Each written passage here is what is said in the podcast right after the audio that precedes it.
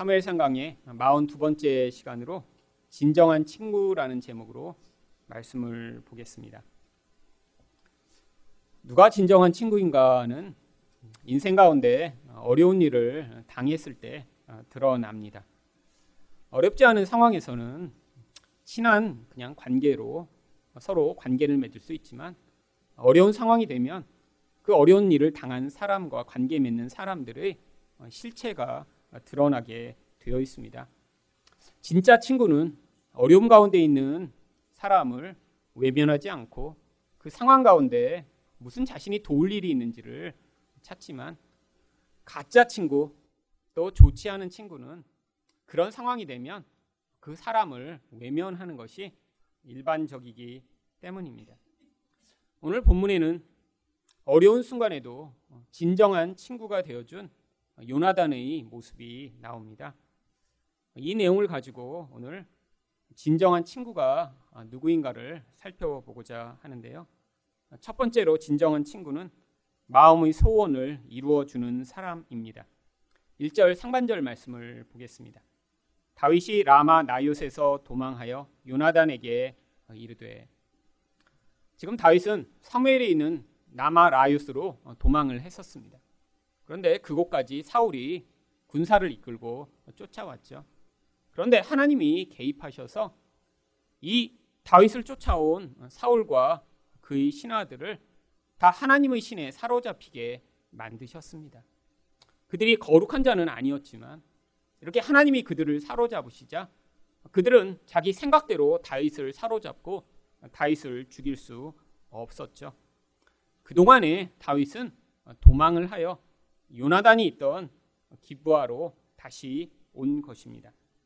왜 위험을 무릅쓰고 당시의 수였던 또 사울이 살고 있던 기부하로 다윗이 온 것일까요? 바로 자신의 가장 친한 친구인 요나단에게 자신의 억울함을 호소하고 그의 도움을 얻고자 했기 때문입니다. 1절 하반절 말씀입니다. 내가 무엇을 하였으며 내 죄악이 무엇이며 내 아버지 앞에서 내 죄가 무엇이기에 그가 내 생명을 찾느냐. 다윗은 자신이 아무 잘못도 하지 않았다라고 이야기를 합니다. 도대체 왜 자기를 죽이려고 하는지 자신은 억울하다라고 요나단에게 이야기를 하고 있죠. 그뿐 아니라 다윗은 지금 이렇게 왕인 사울이 자신을 죽이려고 하자 아주 극심한 두려움에 사로잡혔습니다. 3절 하반절입니다. 나와 죽음의 사이는 한 걸음 뿐이니라. 자신이 계속 이렇게 왕에게 쫓겨다니고 또 그 왕의 권세 앞에서 자신은 언제 죽을지 모르는 그 두려움을 느끼고 있었던 것이죠. 그런데 이런 두려워하는 다윗을 향해 요나단이 다음과 같이 위로를 합니다. 2절입니다. 요나단이 그에게 이르되 결단코 아니라 내가 죽지 아니하리라. 내 아버지께서 크고 작은 일을 내게 알리지 아니하고는 행하지 아니하나니 내 아버지께서 어찌하여 이 일은 내게 숨기리요 그렇지 아니하니라. 요나단은 지금 이 사울이 다윗을 죽이려고 하는 것이 진짜 그가 원하고 의도한 것이 아니라라고 생각을 하고 있었습니다. 왜 그런 것일까요? 이 사울이 여호와의 부리시는 악신에 사로잡혀 미친 사람처럼 된 경우가 아주 자주 있었기 때문이죠. 아, 내 아버지가 가끔씩 이렇게 정신이 나가서 아, 이렇게 이상한 짓을 하는구나라고 요나단은 생각을 하고 있었던 것입니다. 그래서 진심은 그렇지 않은데 아, 그렇게 악한 영에게 사로잡혀 다윗을 죽이려고 하는 것이기 때문에 이 다윗을 향해 우리 아버지가 진짜 죽이려고 하면 나한테 이야기를 하지 그것을 그렇게 행하지 않는다라고 이야기를 하고 있는 것입니다. 그러면서 4절에서 요나단이 다윗에게 이렇게 이야기를 합니다. 요나단이 다윗에게 이르되 내 마음의 소원이 무엇이든지 내가 너를 위하여 그것을 이루리라. 아니 마음에 다윗이 원하는 것이 무엇이 있더라도 자기가 다 그것을 이루어 주겠다라고 이야기를 합니다. 아니 왜 어, 이런 이야기를 한 것일까요? 지금 이 다윗이 기부하라고 한 곳까지 온 것을 보면 단순히 자기가 두렵고 억울하다는 것을 이야기하고자 온 것이 아니기 때문입니다. 기부하는 사울이 통치하는 바로 사울의 궁전이 있던 곳입니다. 바로 다윗을 죽이려고 하는 그 사울을 두려워하면서 이 요나단을 찾아 이곳까지 온 이유가 있기 때문에 바로 그 상황을 알고 네가 원하는 무엇이라도 내가 다 듣고 해주겠다라고 이야기를 한 것이죠. 바로 요나단은 이런 모습을 통해 진정한 친구가 어떠한 태도를 가지고 있는지를 보여줍니다. 다른 사람의 마음에 있는 그런 불안과 두려움을 넘어 진짜로 그 사람이 의도하고 원하는 것을 들어주며 또한 그것을 듣기만 하는 것이 아니라 그것을 어떠한 방법을 가지고도 다 해주려고 하는 그런 마음이요.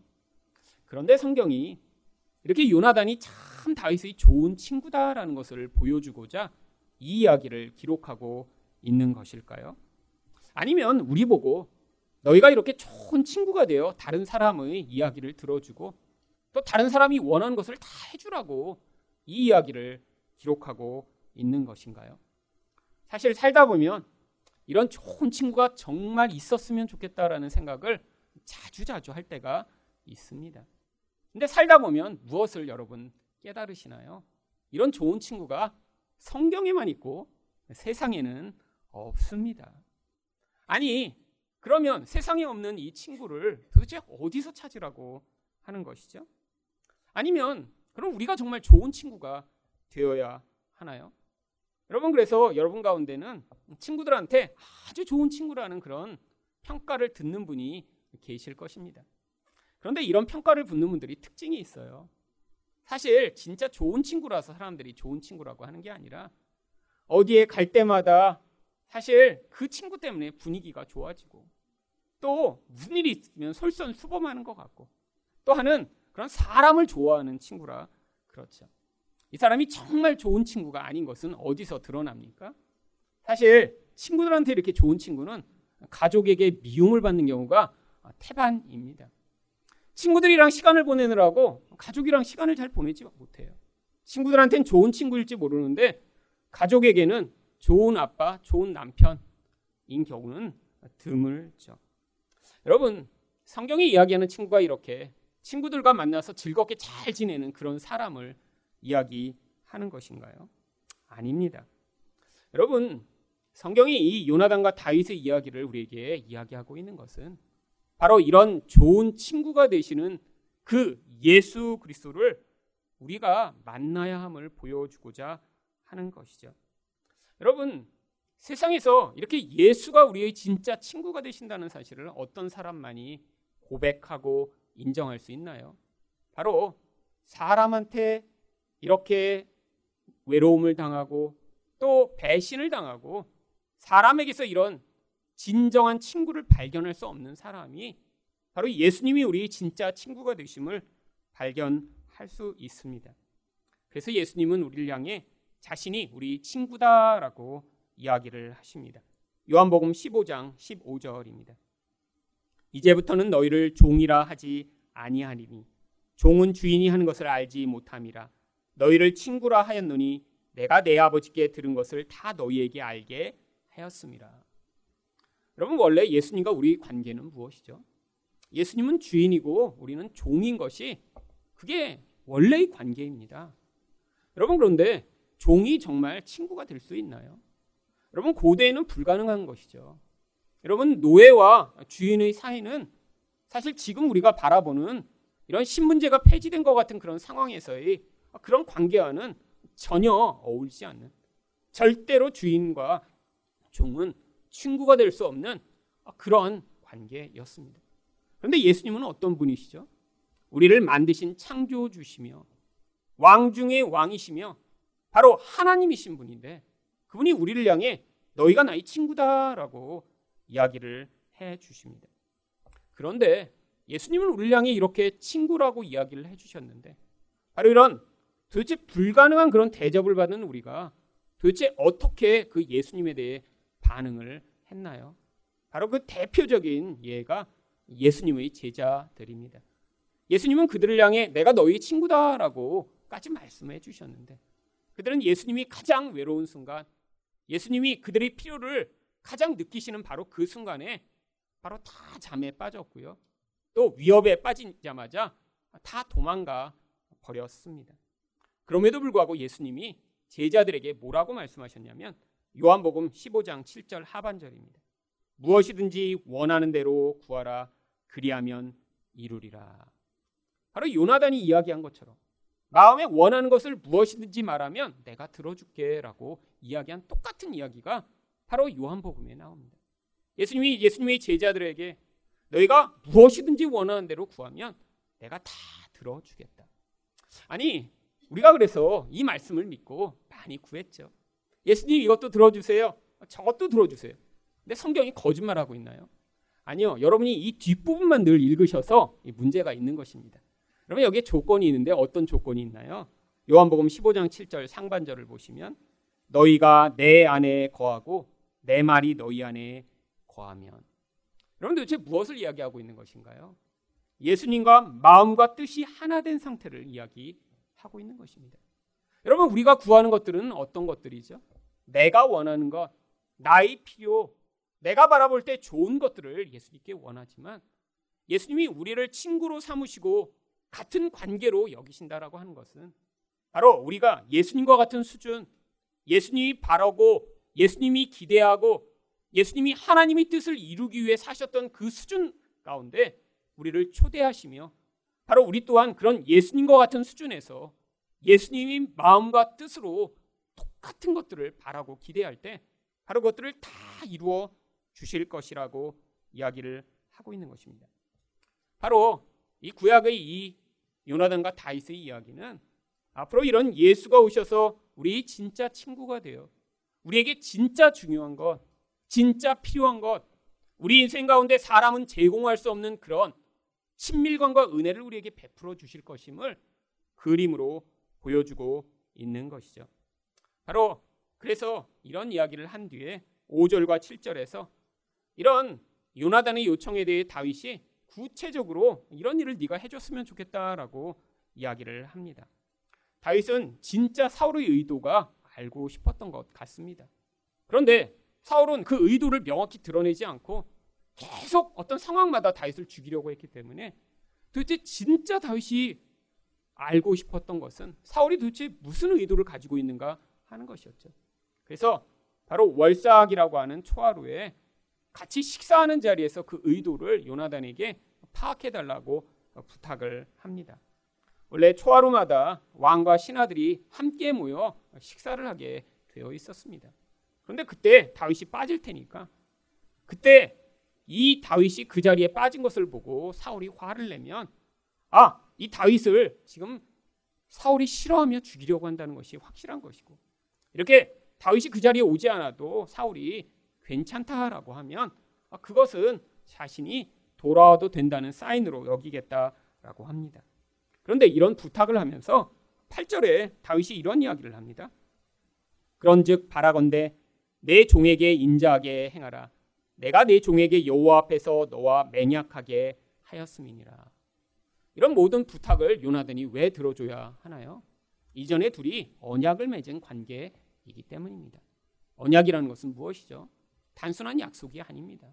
언약은 우리가 이 약속을 지키지 않으면 죽임을 당하겠다라는 그런 생명을 담보로 한 약속이죠.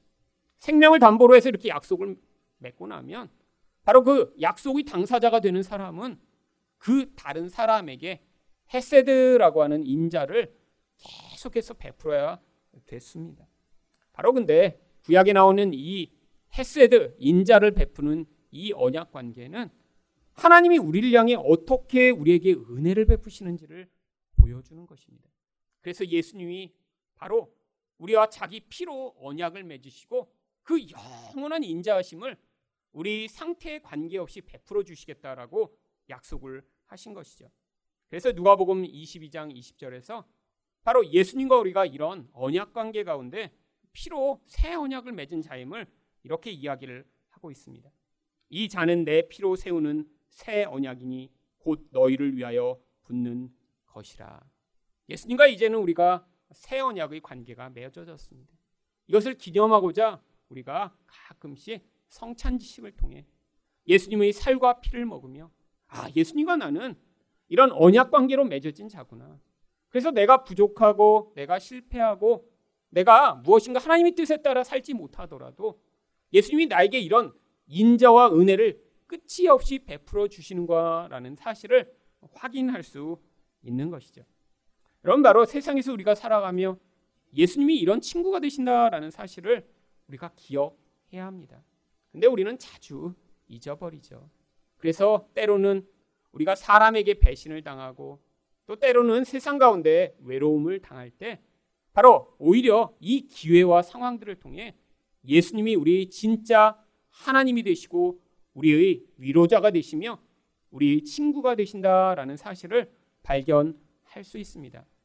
저도 바로 이런 예수님이 저희 위로자가 되시고 친구가 되시며 사람은 도울 수 없는 그 상황 가운데 저희 도움이 되신다는 사실을 제가 가장 외로울 때 또 주변에 있는 사람들을 의지할 수 없는 순간에 자주 경험했습니다. 또 그때 자주 불렀던 그런 찬양이 있습니다. 찬송가 394장 찬양입니다. 이 세상의 친구들 나를 버려도 나를 사랑하느니 예수뿐일세.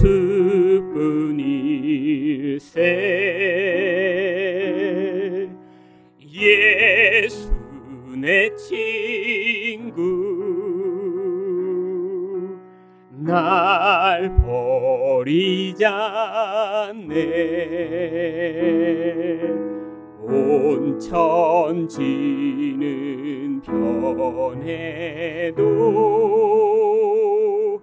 날 버리지 않네 여러분 이생 가운데 바로 우리를 버리지 않는 이 예수님을 발견하는 것이 우리가 이 땅을 살아가며 아, 사람이 아니구나. 예수님이 나를 버리지 않는 진정한 친구가 되시는구나라는 사실을 발견하고 그 고백을 하는 기회가 될 것입니다. 두 번째로 진정한 친구는 누구인가요? 자기를 희생해 친구를 살리는 사람입니다. 11절과 13절에서 요나단은 다윗이 부탁한 대로 그 부탁을 들어주겠다라고 이야기를 합니다. 그런데 먼저 들에 가서 혹시 모르니까 기다리라고 이야기를 하죠. 그런데 이 다윗에게 요나단이 14절과 15절에서 약간 이상한 이야기를 합니다. 너는 내가 사는 날 동안에 여호와의 인자하심을 내게 베풀어서 나를 죽지 않게 할 뿐 아니라 여호와께서 너 다윗의 대적들을 지면에서 다 끊어 버리실 때에도 너는 내 인자함을 내 집에서 영원히 끊어 버리지 말라 하고 아니 왜 요나단이 다윗을 향해 이렇게 자기를 죽지 않게 해달라라고 부탁하는 것인가요?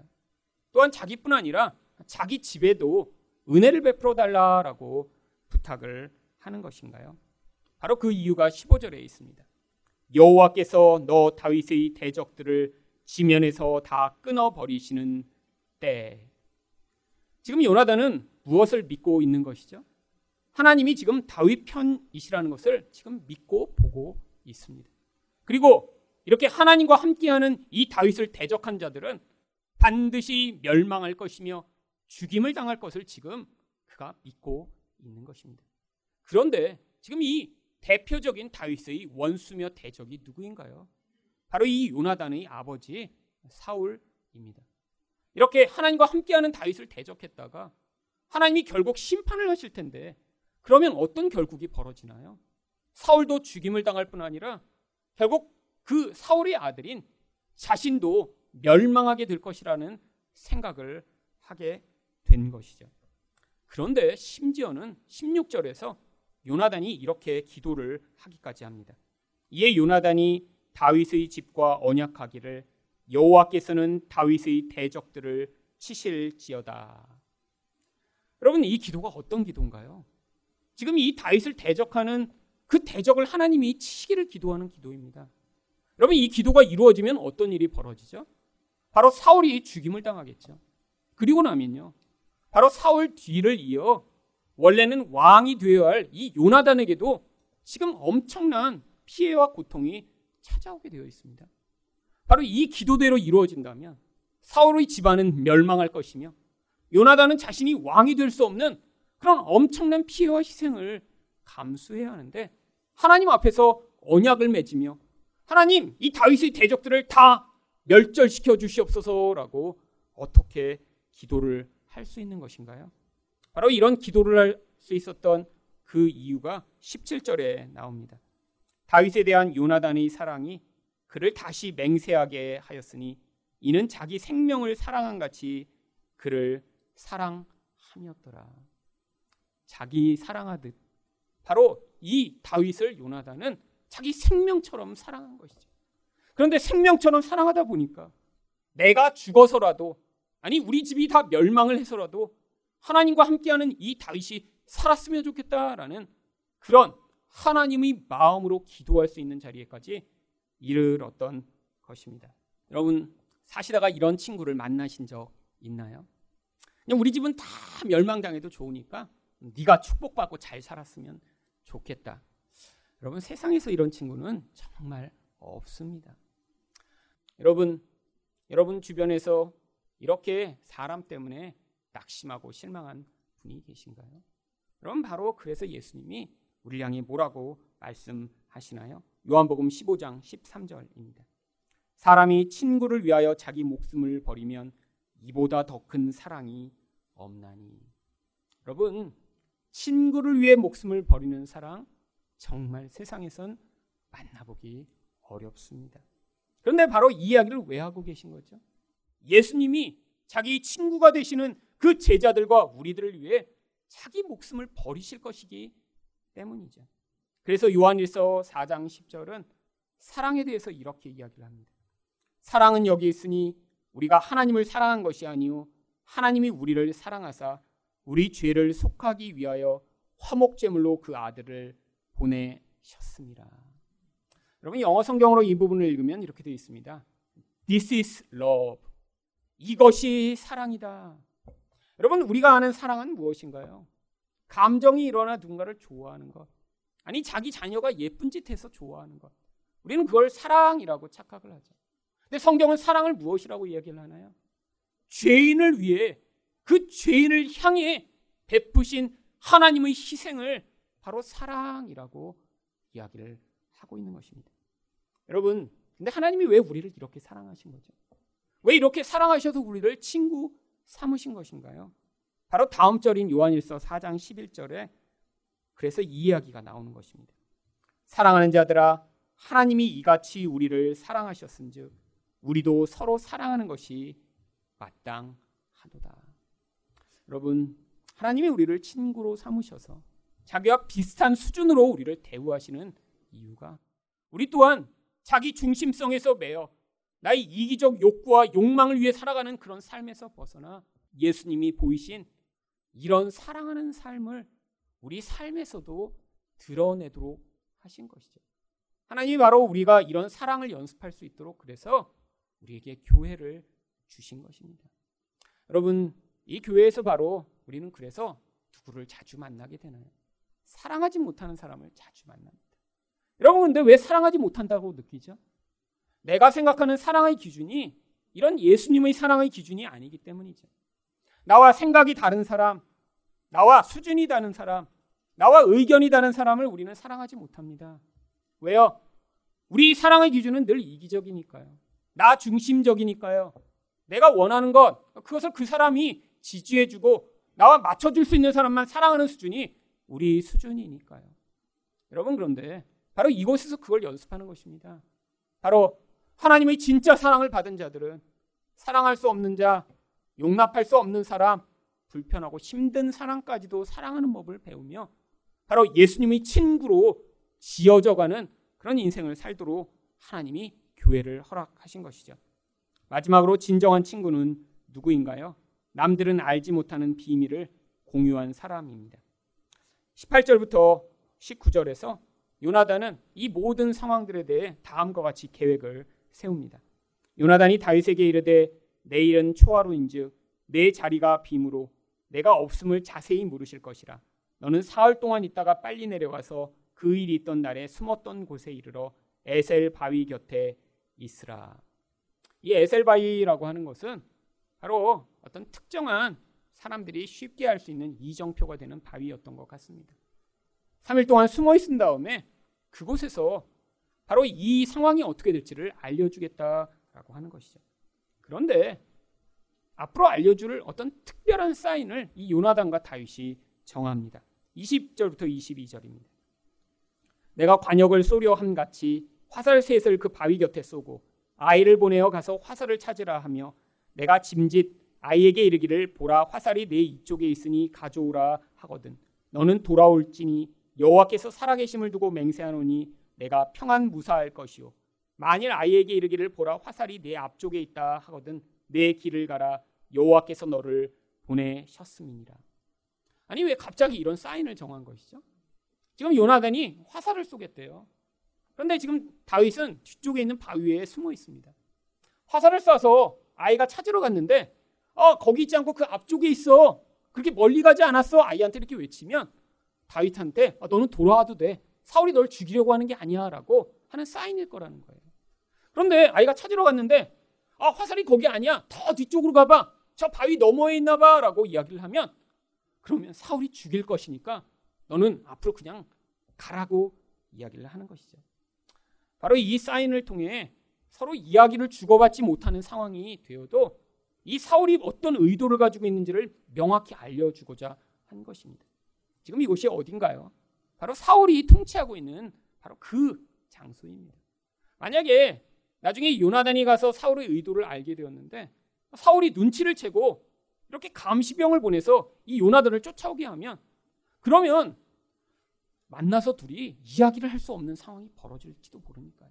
그래서 그 전에 둘만 아는 이런 아주 비밀스러운 사인을 만든 것입니다.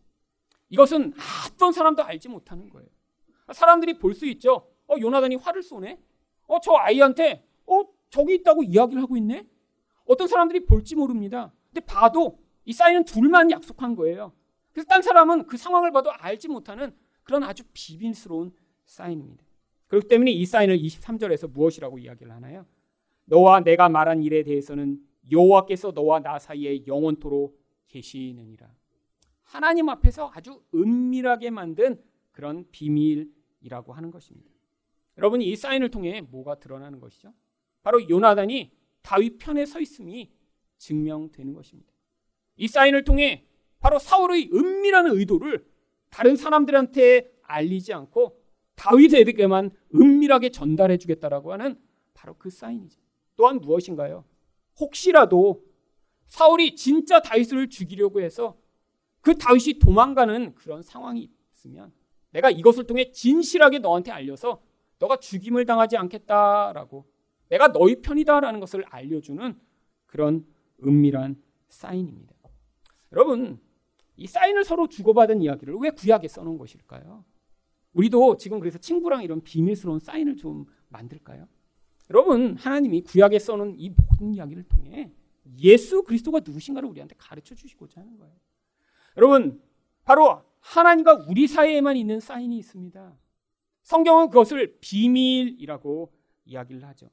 그래서 바울은 자기가 이렇게 하나님을 대적하고 예수를 반대하는 자였는데 하나님이 자신을 부르신 이유가 이 비밀을 너희한테 가르쳐 주고자 하는 목적으로 나를 부르셨다라고 이야기를 합니다. 에베소 3장 8절과 9절입니다. 나에게 이 은혜를 주신 것은 영원부터 만물을 창조하신 하나님 속에 감추었던 비밀의 경륜이 어떠한 것을 드러내게 하려 하심이라. 하나님이 어떤 비밀을 가지고 계시대요. 근데 이 비밀은 미스테리라고 번역되는 단어입니다. 이 미스테리가 바로 요나단과 다윗이 주고받았던 남들은 보지만 보아도 알 수 없는 것을 미스테리라고 하는 거예요. 누군가 해설을 해줘야 됩니다. 그것들을 아는 자가 가르쳐 줘야지만 그게 뭔지 깨달아 알 수 있는 거예요. 근데 경륜이 무엇인가요? 하나님이 우리를 구원해 나가시는 방식을 경륜이라고 해요. 하나님이 인간들을 구원해 나가시는데 그 구원의 방법이 감추어져 있기 때문에 그게 비밀인 거예요. 미스테리인 거예요. 근데 그 감추어진 것이 이제 드러났대요. 그래서 바울이 이 드러난 비밀을 너희한테 내가 가르쳐 주기 위해 이렇게 내가 선교사가 되었다라고 이야기를 하고 있는 것이죠. 여러분 바로 이 비밀이 무엇인가요? 성경은 이 비밀을 십자가라고 이야기를 합니다. 왜죠? 하나님이 도대체 십자가라는 것으로 우리를 구원하시리라고는 아무도 예상을 하지 못했으니까. 그래서 예수님의 제자들도 예수님을 따라다녔는데요. 예수님이 십자가에 매달려 돌아가시게 되니까 다 예수님을 버리고 도망해 버렸습니다. 하나님이 이 땅에 오시면 강력한 힘을 가진 분으로 우리를 구원하실 줄 알았어요. 그런데 그분이 약하디 약한 모습으로 군병들에게 사로잡혀 죽임을 당하시자 제자들은 어, 그런 예수는 내가 믿을 수 없어라고 그 예수를 다 버리고 도망했던 것이죠. 여러분 그래서 지금도 하나님이 우리에게 이런 놀라운 비밀스러운 십자가를 가르쳐 주시지 않는 성령으로 이것을 깨닫도록 은혜를 베푸시지 않으면 교회를 10년, 20년을 다녀도 이 십자가의 비밀을 깨달을 수가 없습니다. 여러분 그래서 고린도전서 1장 22절에서 24절까지 말씀 가운데 바울이 이 십자가의 비밀을 이렇게 이야기합니다. 유대인은 표적을 구하고 헬라인은 지혜를 찾으나 우리는 십자가에 못 박힌 그리스도를 전하니 유대인에게는 거리끼는 것이요 이방인에게는 미련한 것이로되 오직 부르심을 받은 자들에게는 유대인이나 헬라인이나 그리스도는 하나님의 능력이요 하나님의 지혜니라. 여러분 십자가가 명확히 드러났는데 헬라인들은 어떻게 생각한대요? 와, 아, 저렇게 미련한 게 어딨어? 아주 우스꽝스러운 거잖아. 유대인들은 어떻게 생각한대요? 야, 저렇게 혐오스러운 게 어딨냐? 그러니까 그는 절대로 우리 구원자가 될 수 없어. 라고 이야기를 하고 있는 것이죠. 여러분, 하나님은 지금도 우리를 구원하실 때 십자가의 방법을 사용하십니다. 여러분, 예수 믿으면서도 여전히 이런 십자가로 우리를 구원하시는 그 하나님을 발견하지 못하고 여전히 나를 마치 제자들과 고대 유대인들이 기대한 것처럼 나를 부요하게 만들고 나를 성공하게 만들고 나의 인생 가운데 문제가 없는 방식으로 나를 구원할 거라고 착각하는 많은 사람들은 아직도 이 십자가의 비밀을 깨닫지 못하고 있는 것이죠. 여러분, 바로 다윗의 인생 가운데 벌어진 일입니다. 하나님과 함께하는 사람이었어요. 하나님을 사랑하는 사람이었고 하나님도 인정하십니다. 근데 왜 여호와의 부리시는 악신을 통해 그의 인생 가운데 이런 고난과 고통을 허락하고 계신 것인가요? 바로 이 방법이 이 과정을 통해 죄에 매여 있고 두려움과 욕망 가운데 매여 있는 자아가 죽임을 당하고 바로 하나님의 구원의 은혜로 말미암아 그 상황 가운데도 망하거나 죽임을 당하지 아니하며 바로 그 은혜가 돌봄으로 말미암아 그 환란을 통해 오히려 예수 믿는 자 되도록 만드시는 바로 그 십자가의 방법이 그 안에 담겨 있기 때문입니다. 여러분 우리 인생 가운데도 그래서 지금 동일한 일들이 벌어지고 있는 것이에요. 여러분 예수 믿었다고 우리 인생 가운데 모든 문제가 사라지나요? 아니요. 문제가 사라지면 우리 본질은 하나도 변하지 않습니다. 나를 우상처럼 의지하고 하나님 말고 다른 것들을 붙들고 있으며 주변에 있는 좋은 친구가 나를 도와줄 것이라고 착각하고 하나님 대신 눈에 보이는 것을 의존하고 살아가는 우리 본질이에요. 그래서 하나님이 우리 인생 가운데 지금도 십자가로 개입하고 계신 것입니다. 우리가 볼 땐 약한 방법이에요. 우리가 볼 땐 도저히 의존할 수 있는 그런 모습이 아니에요. 우리가 볼 땐 혐오스러워서 피하고 싶은 그런 인생이에요. 근데 하나님이 우리 인생 가운데 그런 과정을 지나가게 하십니다. 그 과정을 통해 우리 교만이 깎여나가고 예수 말고 다른 것 의존하는 그 모든 실체가 폭로되며 그 과정을 통해 예수님만이 우리의 진정한 친구이며 구원자가 되심을 발견하는 것. 바로 이게 우리 인생 가운데 나타나는 십자가며 하나님의 능력입니다. 참 구원받은 백성들은 바로 이 십자가를 의존하여 그 십자가 가운데 명확하게 드러난 예수 그리스도만을 의존하는 성도로 지어져 가게 되어 있습니다. 이 십자가의 예수를 믿으심으로 여러분을 절대로 버리시지 아니하는 그 예수와 동행하는 여러분 되시기를 축원드립니다.